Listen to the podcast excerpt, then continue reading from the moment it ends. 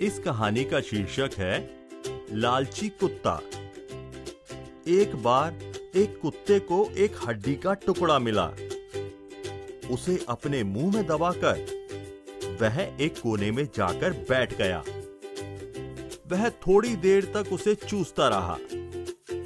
बाद में थक कर वहीं सो गया। जब उसकी नींद खुली तो उसे बहुत ज़ोर से प्यास लगी थी।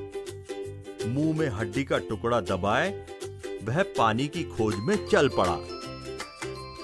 वह एक नदी के किनारे पर गया। पानी पीने के लिए झुका तो उसे पानी में अपनी ही परछाई दिखाई दी। उसे लगा, नदी में कोई दूसरा कुत्ता है।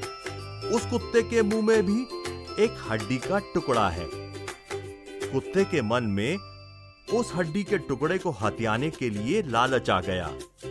उसने गुस्से में आकर जैसे ही भौंकने के लिए मुँह खोला तो उसके मुँह से हड्डी का टुकड़ा नदी में जा गिरा। लालच में उसने अपने मुँह की हड्डी भी गंवा दी। इस कहानी से हमें यह शिक्षा मिलती है कि लालच का फल बुरा होता है।